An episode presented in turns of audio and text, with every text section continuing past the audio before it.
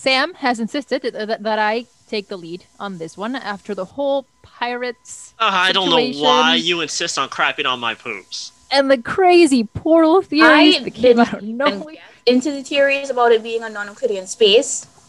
Anyway, so I'm bringing to the table some more findings on the on the church-associated warriors. Ch- Church-associated warriors rolls right off the tongue. Angie, we let you talk last time. Louisa, let me talk. And it's just, we have this perfectly good name that you two refuse to use because you think it's silly. But it is. sure, Please. uh, sure. Church associated warriors gets the job done, I guess. Ugh. Sorry, Louisa, you're in the lead today. Thank you. Now, first things first, I'll give credit where credit is due. Some of the evidence that I have with me actually came to my attention thanks to Ron. You're very welcome. I've been digging deep for connections between Nassau's Pirate Queen and the Golden Donut, and I found a few connections that had the Golden Donut MO, but none of the links I was looking for. So I went ahead and tossed it Louisa's way. It was right up her alley. And it was actually very useful. You say that like it's surprising. That's mean. No, no. I mean, maybe a little. You have to admit, it's usually hit or miss with the information you bring to the table. I found that follow up about the museum heist you first talked about. You did, you did. And it led down an interesting path. Now, if we remember, one of the cases that I found with the warrior with the gold glowing back was a robbery from a museum in Lisbon. Remember? A piece was being moved and these warriors stole it from the transport. Wasn't that the one with the I uh, swear if you say it, Angie. with the embrace? that was totally a kiss. Angie!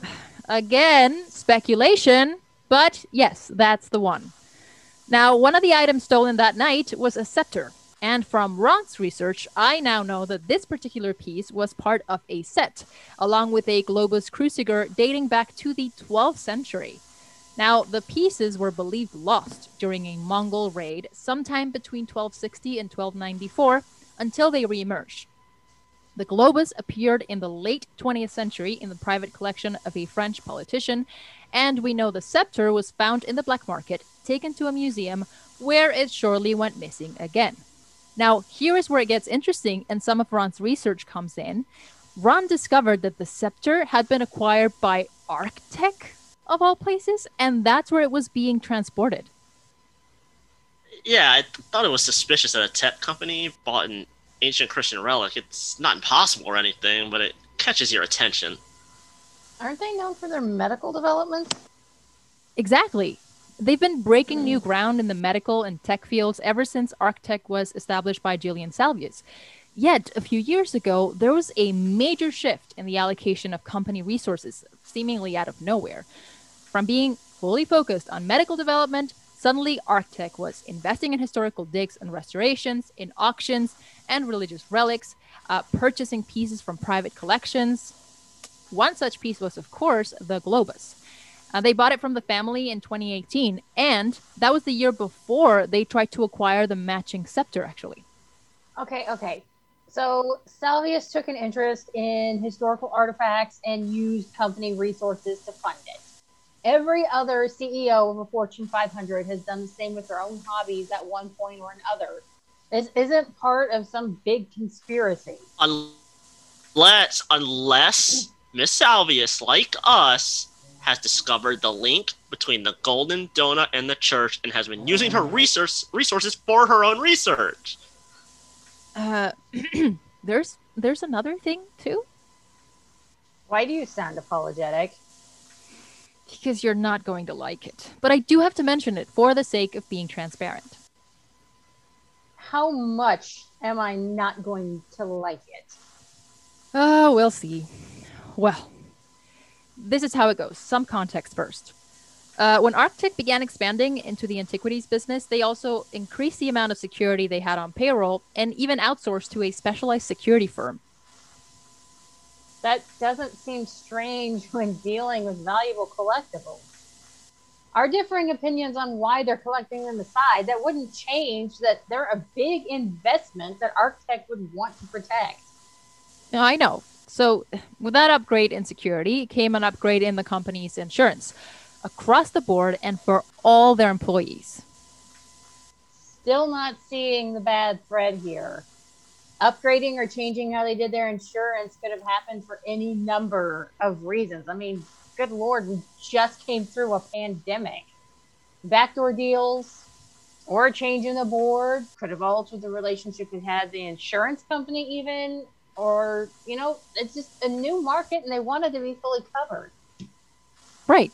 Yeah, but that's not why I bring it up. Uh, so it turns out a former employee of Arctech who worked security filed an insurance claim for injuries sustained on the job. Now, there was a break in and theft, and the group who infiltrated were apparently so skilled that they dispatched the entire security team on call that night. not out of the realm for white collar crime The employee who filed the claim, in his account of what happened, described being assaulted by, and I quote, a small ninja nun. oh for the love The love gay of assassin Ontario Did we not see this coming the moment Louisa mentioned Arctech's interest in religious relics? We know the Golden Donut is associated with Christian iconography and the Vatican. Ninja Nun. Why didn't we think of that? Alliteration always works. I I know. Uh, Maybe it's not fair to call them ninjas when they seem to have European origins. You know, yeah, that's that's a good point.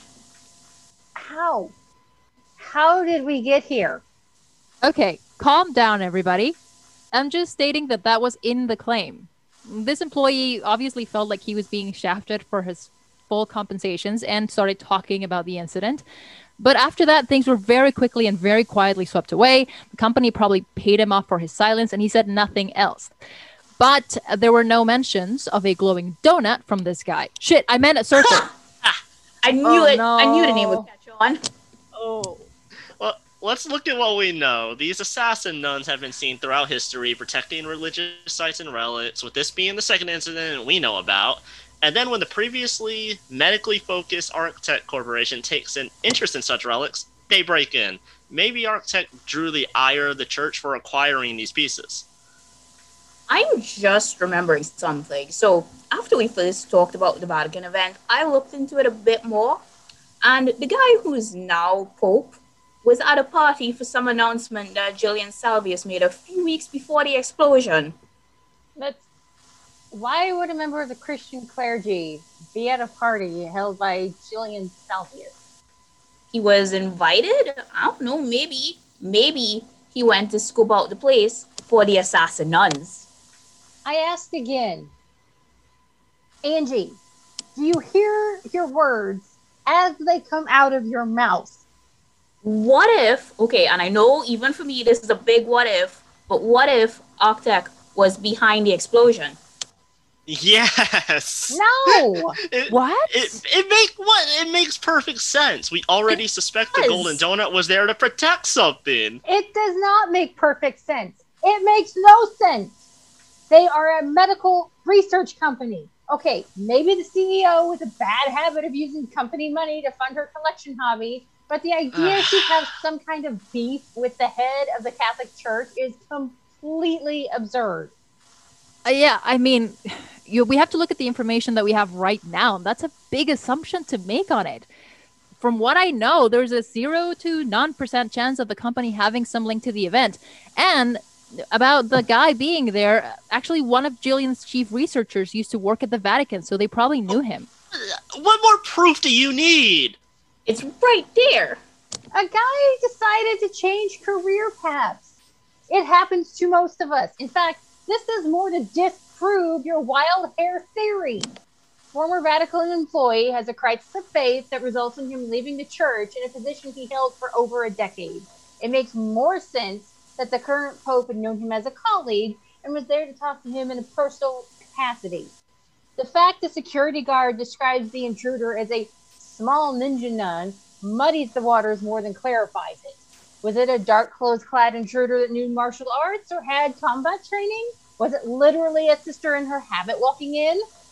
We have nowhere near enough details from his rather problematic description to even begin conclusively linking this back to the glowing circle theory.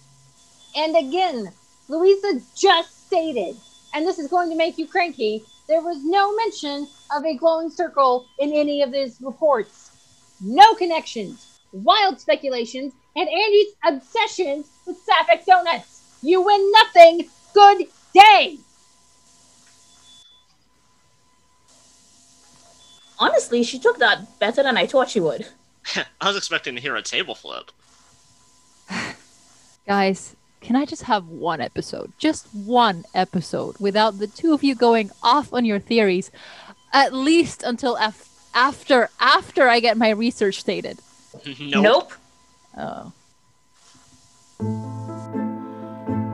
Cannon Fodder is part of the Fundamentals Network.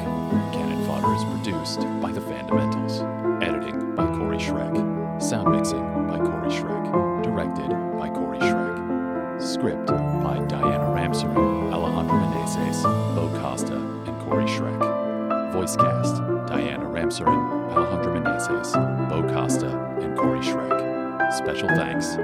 Thaddeus Stoklos.